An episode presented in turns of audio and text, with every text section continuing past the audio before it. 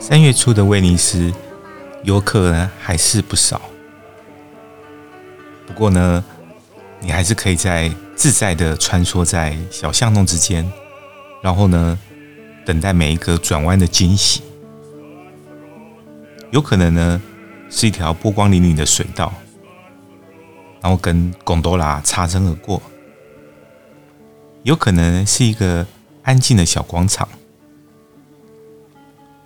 在这里呢，其实啊，不用担心迷路，因为呢，迷路是天经地义的事。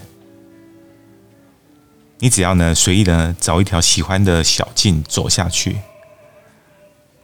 没有多久，就会看到墙上呢手写的指引，告诉你这是通往圣马可或者是罗马广场。在威尼斯旅行呢，再好的方向感都是突然。这里的方位呢是粗略的，只能大概指引一个方向，不过呢不保证可以顺利找到目的地。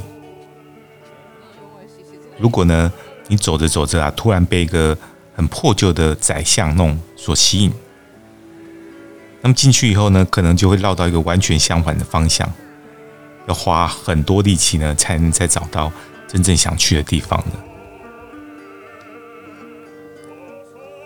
不过呢，这就是威尼斯的迷人之处。最好的旅行方式就是不要决定目的地。